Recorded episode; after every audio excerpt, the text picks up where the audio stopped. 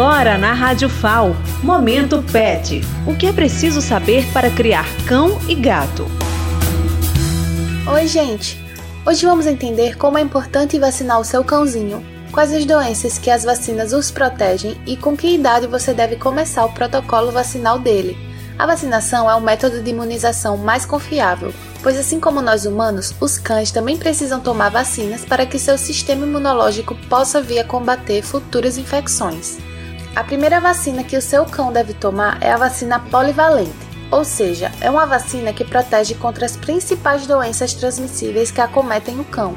Tem vacinas que protegem contra quatro tipos de doenças e outras contra oito ou dez tipos de doenças, popularmente conhecidas como V8 e V10.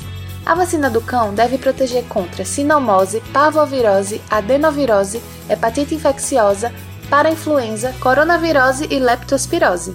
Das doenças citadas, a leptospirose é a única doença que é considerada uma zoonose, ou seja, é a única doença que pode ser passada acidentalmente para o ser humano no caso de cães infectados. A primeira dose desta vacina deve ser dada quando o cãozinho é ainda filhote, quando ele tiver de 6 a 8 semanas de idade, e então devem ser feitas 3 doses de reforço a cada 2 a 4 semanas após as doses, até as 16 semanas de vida do animal. Algumas raças, como Rottweiler e Doberman, podem exigir doses extras. Depois disso, uma dose de reforço anual. Existe ainda a vacina de raiva, muito importante e obrigatória, além de outras vacinas recomendadas, dependendo da situação de vulnerabilidade do seu animal.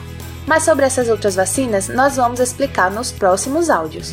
Estas vacinas que acabei de citar são consideradas essenciais e devem constar no cartão de vacinação do seu cão. Se ele ainda não tem cartão de vacinação, procure um médico veterinário para que seu animal possa ser examinado e para que inicie o protocolo de vacinação do seu cãozinho. É muito importante que você leve seu animal a um lugar de confiança, pois as vacinas são substâncias sensíveis e podem perder o efeito caso não sejam armazenadas adequadamente. Vacinar o seu animal é bom para a saúde dele e bom para a saúde de todos.